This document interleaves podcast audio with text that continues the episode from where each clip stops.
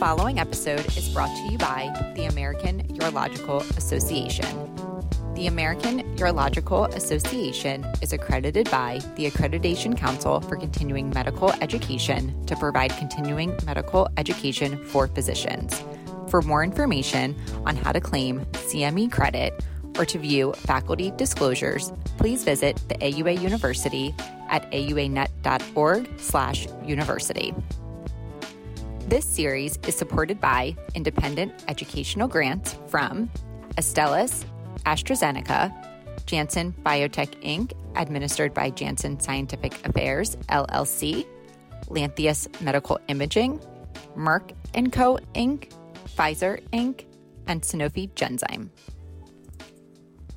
Good afternoon. My name is Jay Raman, and I'm professor of urology at Penn State Health and chair of the AUA's Office of Education.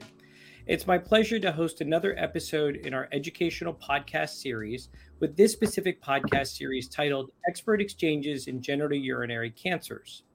Today's specific episode is titled PARP Inhibitors in Advanced Prostate Cancer Care, and it's really my pleasure to host two thought leaders in this space, Dr. Maha Hussain and Dr. Ganesh Raj.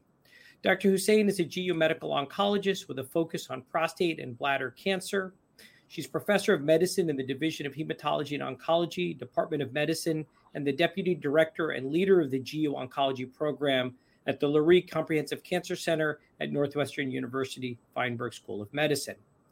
Dr. Raj is a urological oncologist with a focus on prostate and bladder cancer and is professor of urology and pharmacology at UT Southwestern Medical Center in Dallas he has an active clinical program and a funded research lab that focuses on drug development and DNA damage repair pathways in prostate cancer. So, first of all, Maha and Ganesh, uh, thank you so much for taking some time uh, to join us today. Both myself as well as our membership really appreciate uh, your time and expertise in advance. Thank you, Jay. It's our pleasure. Thank you, Jay. Um, I just want to highlight a few of our key learning objectives for today. Uh, these will include describing the molecular basis for the use of PARP inhibitors in prostate cancer, uh, identify approved PARP inhibitors for prostate cancer in patients who may be who may benefit from such therapy. We're going to talk about safety and efficacy data for PARP inhibitors, indications and contraindications in patients with advanced prostate cancer, and finally, how to manage adverse events that patients may experience while taking a PARP inhibitor. So I think before we we sort of dive into where PARP inhibitors are used um, for prostate cancer and maybe even some of the data on different trials and indications, um, maybe I'd start off. Uh, maybe I'll start with you, Ganesh. Uh, talk to us a little bit about um, why would we even think about using PARP inhibitors? What's the sort of molecular basis, and and how does this uh, sort of you know mechanistically sort of fit into to how we can target or treat cancer? Sure. Thanks, Jay. So, PARP inhibitors take advantage of this fundamental issue in a cancer cell called synthetic lethality. So, what is that? So, that means that a cancer cell, because it has a mutation in one pathway, is very dependent on another pathway. And by and that's what PARP inhibitors do is target the pathway the cancer cells become very dependent on. And that process is called synthetic lethality or manufactured lethality in on that pathway. So what happened? The, the, the primary pathway that is affected uh, are the BRCA mutations, the and and DNA damage repair mutations in prostate cancer. So when you have a DNA damage in a cancer cell, normally it's repaired through multiple pathways. One of them is the pathway that is dependent on, on BRCA. When you mutate that pathway, uh, when you mutate a BRCA gene, that pathway is lost and it becomes exquisitely dependent on another pathway that the PARP inhibitors are then able to target and block. And you're able to block the uh, the dependent pathway, the new dependency of a cancer cell, then the cancer cell cannot survive and dies. And therein lies the molecular basis of using PARP inhibitors in very select patients who have a, uh, have a DNA damage repair defect. So Ganesh, I'm going to sort of sort of the next step after that. So you you've clearly highlighted for us mechanistically how PARP inhibitors work. What are the and this is for either Maha or Ganesh, but um, what should we be ordering, or how do we recognize that a tumor or a patient has such a defect and therefore may be an adequate or a candidate for PARP inhibition? What what what are sort of the steps that need to occur? if you have a patient in the office with advanced prostate cancer to know whether this can be potentially part of your armamentarium. Well, if I may start for that, and then I'm, I'm sure Maha can talk more about the advanced prostate cancers. So let's start with patients with clinically localized prostate cancer.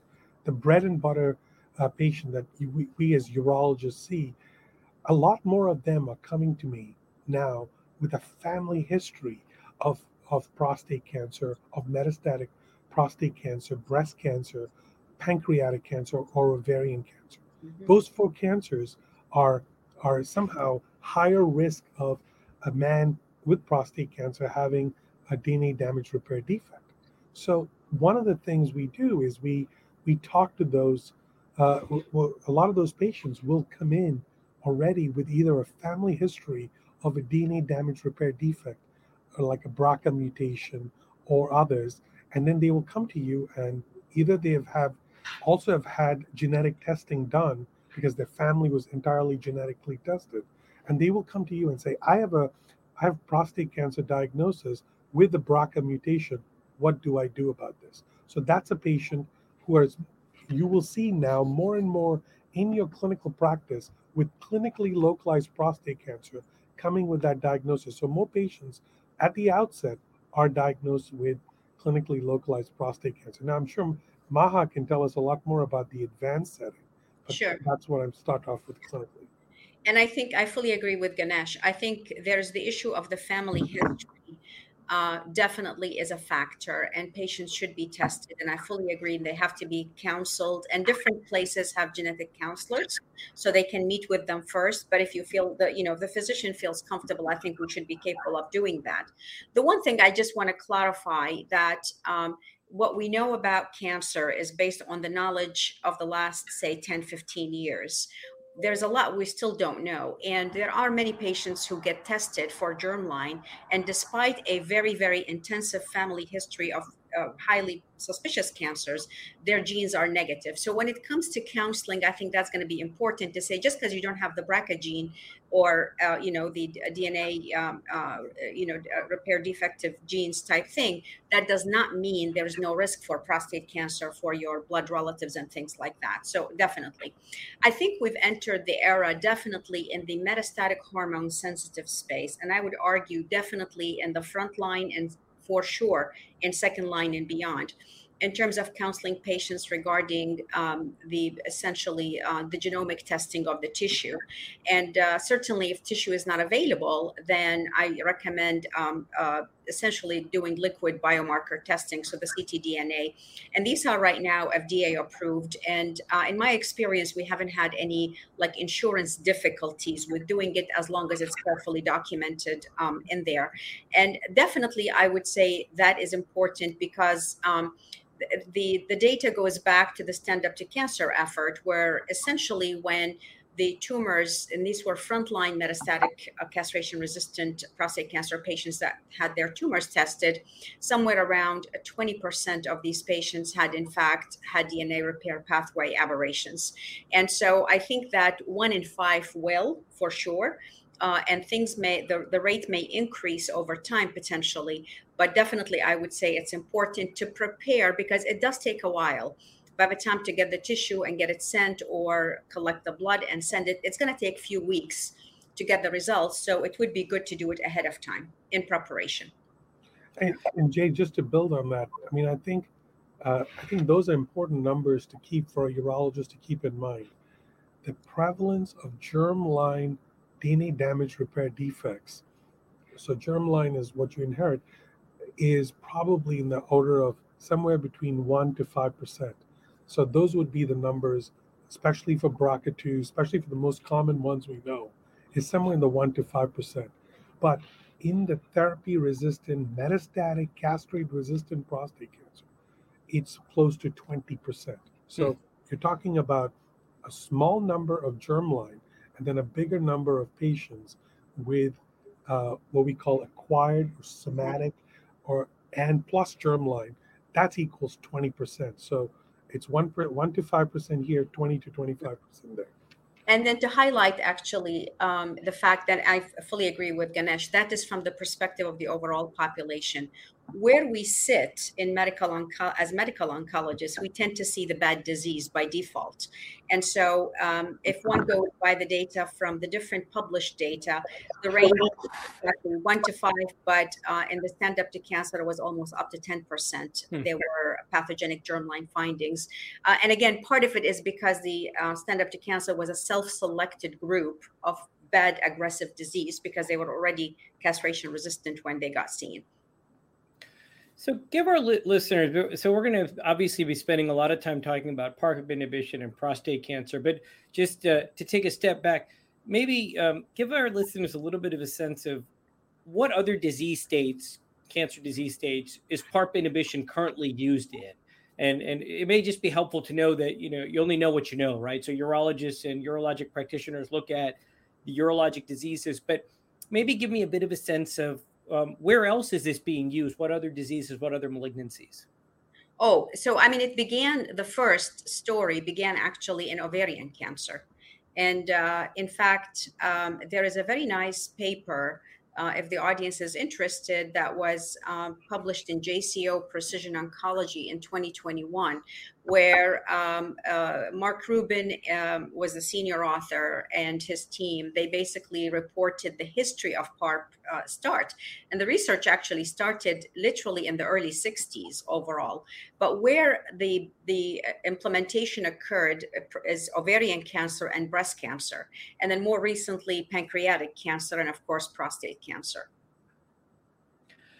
So let's talk now about a little bit more about prostate cancer, and and maybe let's start with, um, and Ganesh, I think you started talking about this a little bit, or maybe Maha, you did as well. But can you uh, give the listeners a sense of where should PARP inhibition, or at least now, and that may change over time, and things seem to always move earlier into the disease paradigm. But right now, if you look at say NCCN guidelines, or, or where does PARP inhibition play into patient care, and maybe also what are the trials that help us inform that that that's where they should be or, or they should be used in clinical practice Well, you know, a lot of the, I, I'm, we're fortunate to have Maha here because she was involved in PARP inhibition from a uh, in prostate cancer for a long time, including the initial veliparib study and and so on. So, you know, the the only thing I can add to this, and she so she can tell you a lot more about this. But one of the key things I can tell you more than anything else is is PARP inhibition is currently FDA approved and indicated for patients with metastatic castrate resistant prostate cancer. Um, and so it is uh, it uh, uh, with a BRCA mutation, with a DNA damage repair mutation. So it has to have so two parts to it. One, they have to be metastatic, castrate resistant, and two, they must have a uh, must have a somatic, biopsy proven, or uh, uh, or through um, or through cell-free DNA or some other method, some evidence of a uh, of a mutation in a DNA damage repair defect. So th- that is the primary indication as it exists. Um, but Maha can tell you a lot more about each one of those trials and uh, and uh, and what those what those trials mean. Sure, absolutely.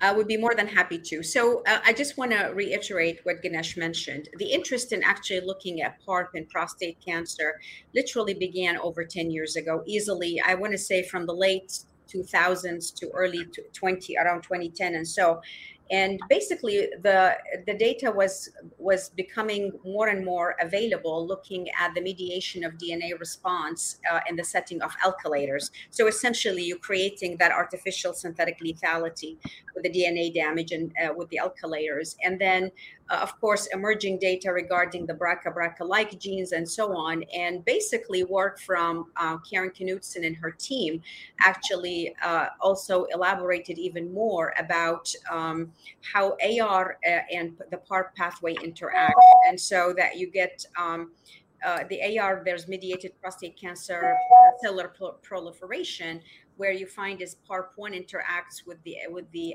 AR uh, with the androgen signaling cascade, and uh, castration-resistant tumors actually exhibited higher rate of PARP1 hmm. activity.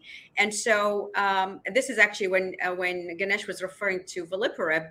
In fact, that's what started the first trial that I did in combination to try to combine without a pre-selection, combine uh, patients um, uh, uh, looking at adding abiraterone and um, um, and veliparib.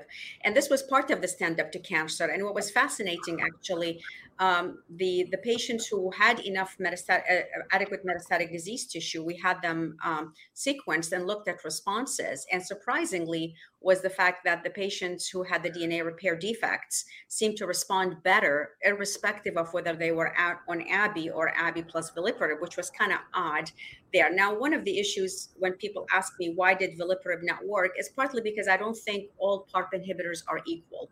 And in fact, we did a review on the subject, which I'm happy to provide the reference for um, uh, separately um, to you all uh, and to the audience. Is that there's all kinds of different uh, DNA repair genes, and there are different agents, and not all are equal in that regard. And so, um, yeah, so the work in prostate cancer really dates back to that. Now, where there is the FDA indication at this point, it's with two drugs, um, olaparib and rucaparib. And with the rucaparib, it's it's uh, strictly approved in the context of um, patients who have uh, the BRCA1 and 2, uh, basically. Uh, so essentially, the BRCA germline or somatic, and olaparib was uh, approved in a the four, in a 14 gene panel, basically. So the usual suspects type genes, and clearly BRCA1, 2, ATM, and uh, all of the uh, all of the rest of them. The one thing I want to point out uh, is that, and we published on this, is that um, it's important to counsel the patients. Just because somebody has the BRCA doesn't mean there's a guarantee 100% they're going to respond. That's one thing. The second thing is, technically speaking, right now. Um, the approval is technically in the second line castration resistant disease. And there are um, more than happy we can go over different trials that are happening even in the hormone sensitive space, high risk local relapse type situation uh, and so on and so i think there's a lot of work that we that's going on and i'm hoping that within the next few years we will we will hear much more about it yeah, maybe uh, you could. Oh, sorry. Go. Were you going to say something? Oh, I was just going to say that you know one of the things in in urology with all with that tendency to move everything up front there is also this huge impetus to move all these drugs further and earlier in the course of disease. One of the one of the things that uh, you might want to consider is is also think about in the clinically localized disease especially when a patient comes in with a known BRCA germline mutation should you give that patient a high a radiation or surgery or what should be the first treatment, or should you incorporate um, uh, a, a PARP inhibitor? And the only way to do that is in the context of a clinical trial.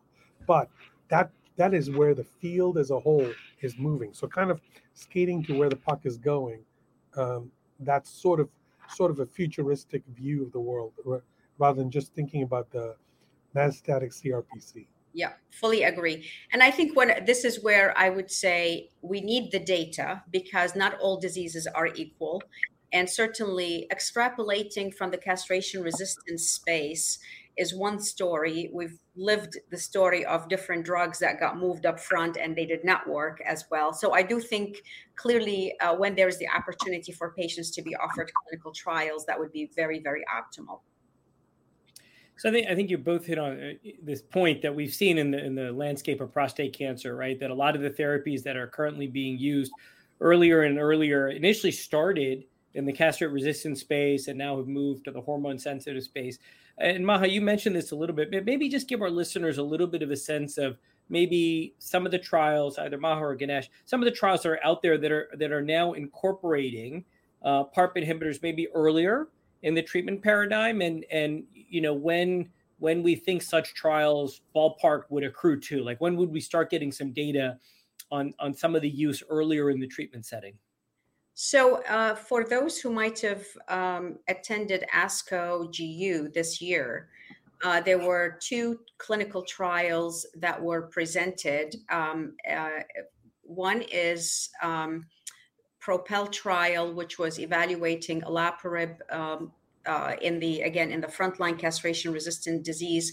Uh, uh, so it's Abi plus minus olaparib, so placebo versus olaparib, and then the other trial was the Magnitude trial, and um, again the control was um, abiraterone, and there was somewhat of a mixed outcomes uh, in some way uh, with the with the trials um, and that uh, and then it's it, i think part of the problem too is driven by the uh, design issue.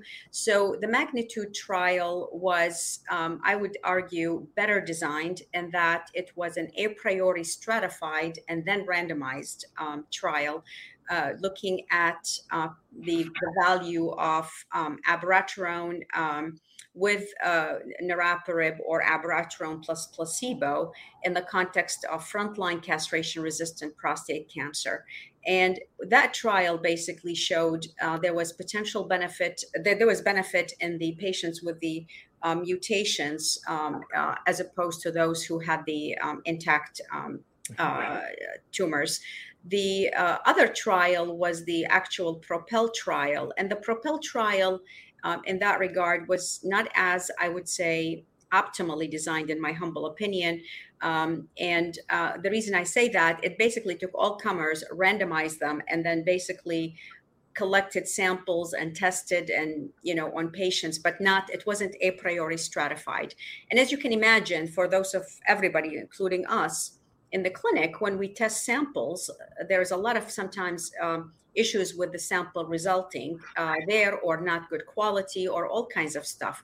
So that might kind of give a sense that there could have been sort of indirect misassignment so to speak of the patients in the different arms. The bottom line is this is the combo is better than um, the single agent. And again I would say the, the signal from the um, niraparib is more clear where the benefit is propel it, the claims is that it's across the spectrum. Mm-hmm. um, and so uh, my understanding that um, the data is before the fda as i hear. I don't know what the what the verdict is going to be from from the fda on the subject. Um, so it will be we'll have to be you know staying tuned. When all is said and done again i think at the end of the day in making decisions for a patient, one has to go by the data, appropriateness for that individual patient, risk benefit, drug interaction, and multiple other factors. And Jay, kind of building on that, I mean, right now we have two FDA approved PARP inhibitors for prostate. We have olaparib and we have rucaparib. There are two other ones that are in trials, the niraparib and talazoparib, and those are both in trials. If you look at the number of trials on clinicaltrials.gov for prostate cancer, for PARP inhibitors in prostate cancer, there are more than 30 trials. Hmm and most of them are in the advanced metastatic castrate resistant setting, either as monotherapy or in combination. The trials that there are also um, a trial that hasn't accrued yet, but it's the neoadjuvant setting for high risk, clinically localized, unfavorable parameters for mm-hmm. those patients trying to use a PARP inhibitor in the neoadjuvant setting. Again, looking for either P0 or near P0 rate in combination with an anti-androgenic agent. And of course, there's all kinds of combination trials with immune therapy, with uh, radium, actually, with lutetium PSMA, um, uh, PET, uh, you know, uh, therapy with uh, all kinds of different um, uh, drugs. So I do think it's really exciting time, and I do think um, I don't think everything is going to be positive, but I do think certain areas will likely be positive, and that I think will make a huge difference. And when it comes to the hormone sensitive space, exactly as Ganesh pointed out, um, the issue I think is going to be for the early stage high risk disease is one thing because I would imagine you're not going to treat them forever. The issue is going to be in the setting of the hormone sensitive relapsed or metastatic hormone sensitive space, and the issue comes up. Um, giving these drugs there's one thing about giving AR inhibitors lifelong. How do you go about giving a PARP inhibitor and the issues mm-hmm. of downstream bone marrow issues and things like that? So I think there's a lot of questions that we need to address. So, practically speaking, just when, when you look at these drugs at administration, um, how are these given? And and is there a, is there like a dose escalation um, uh, sort of uh, process? We just really practically, how do you give PARP inhibitors? Is it a fixed dose? Do you escalate the dose? And then what's sort of your criteria for monitoring treatment effect? So the dosing is essentially for the approved indications. The dosing is based on what the FDA approval is. Having said that, uh, there are times where if you're uncomfortable about giving somebody because you're worried about you know they've seen all kinds of chemo before and there is issues. You can always start at what i call a minus one dose level depending on which drug one is going to go with. But i would say in the vast majority of times honestly more than 95% of times one is able to start with the full dose and then um, adjust dosing based on the patient's tolerance. In general i have to say for properly selected patients the toxicities uh, are not as uh, you know they're they're i'm not going to say mild but they're really not something that's prohibitive. And definitely i would say most of my patients are at full dose at this point. And many of them actually uh, are some are uh, on clinical trials, some are not, but uh, some of them have been on treatment without exaggeration for two to three years. And this, these are the classic, what I call exceptional responders, hmm. the BRCA2 patients. Uh, just, just to build on that, just uh, it, these are orally administered also, don't have any food restrictions. For, for us, used to giving Abi and enzalutamide uh, these are orally administered, usually once or twice a day, usually twice a day, and then uh, no food restrictions and uh, and uh, no no need for concomitant steroids. Yeah. So you know, I, I think what you know, I, I, would hazard a guess that at this present time, most urologists, for example, may not be prescribing PARP inhibitors. But I think that most urologists probably have patients that they share with their medical oncology colleagues, right? They've probably passed through the disease spectrum. At one point, they were localized, and now they've moved on.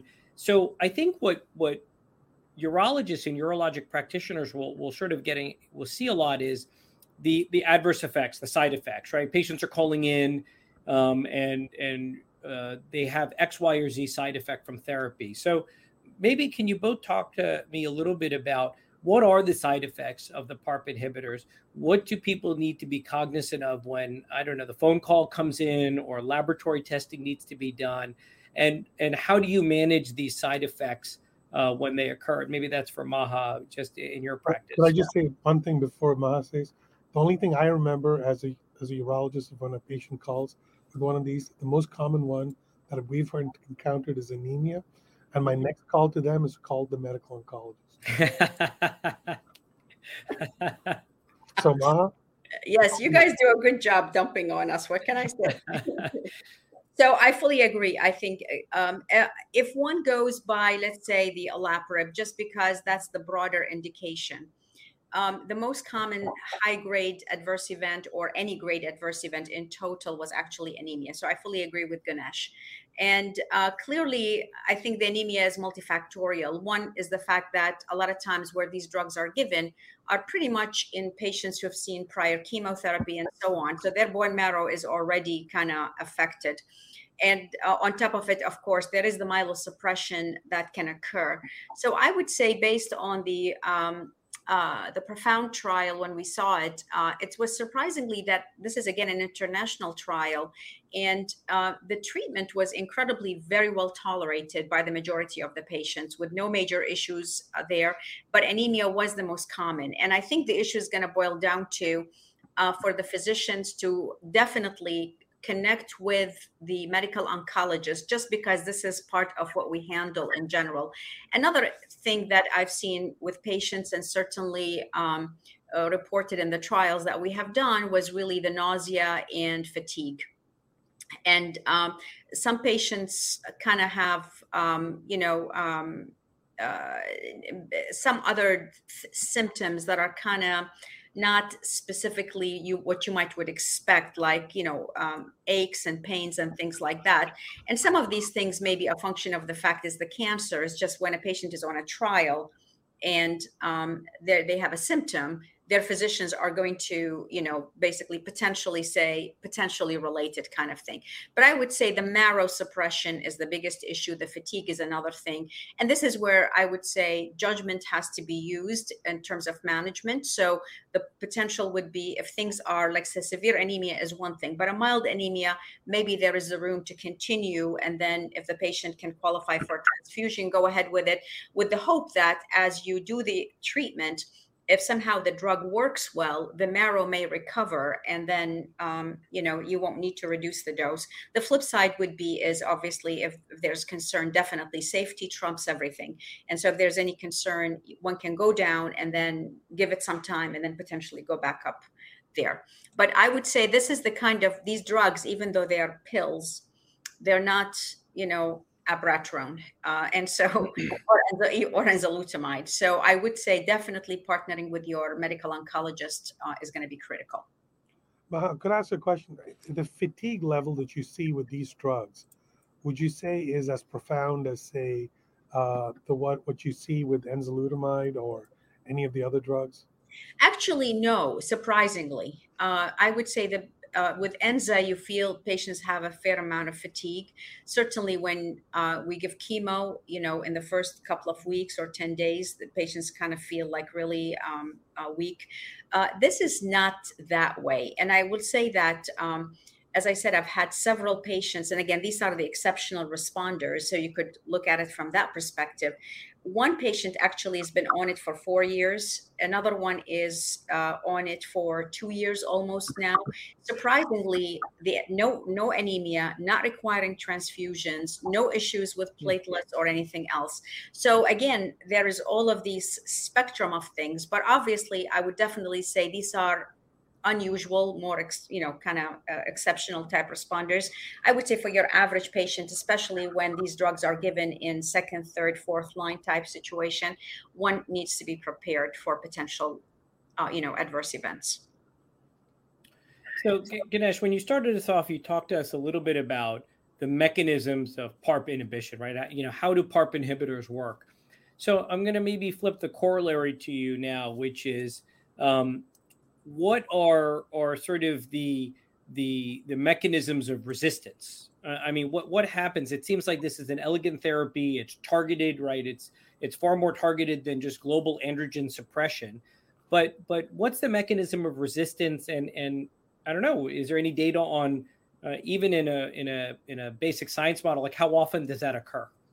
Uh, resistance is almost always the case, right? Like, except for the exceptional responders, you almost always have the resistance. And resistance, actually, if you think about it, they're almost always reversion mutations. So, what's a reversion mutation?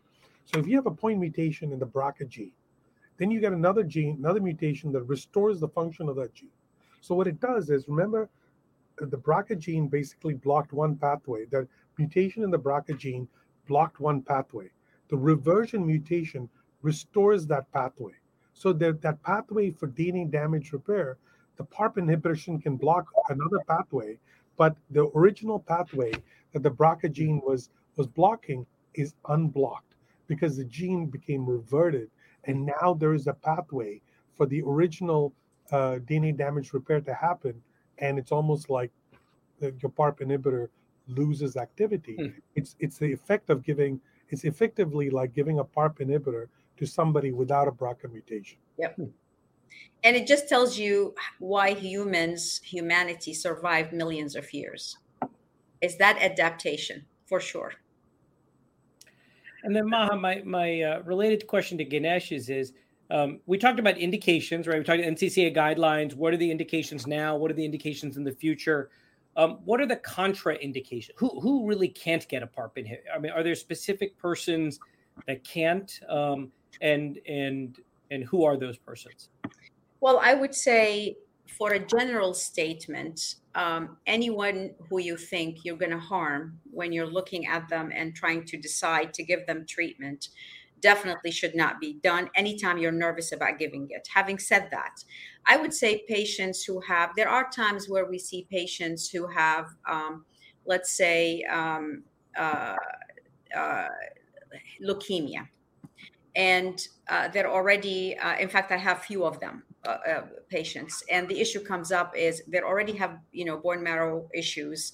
They already have the leukemia. And are you going to make things worse? So there's going to be some potential cases where you feel you know or or mds or something like that where you're going to have to figure out. And honestly none of us i believe have any experience nor that i've seen any reported data at this point just because the trials pretty much excluded these types of patients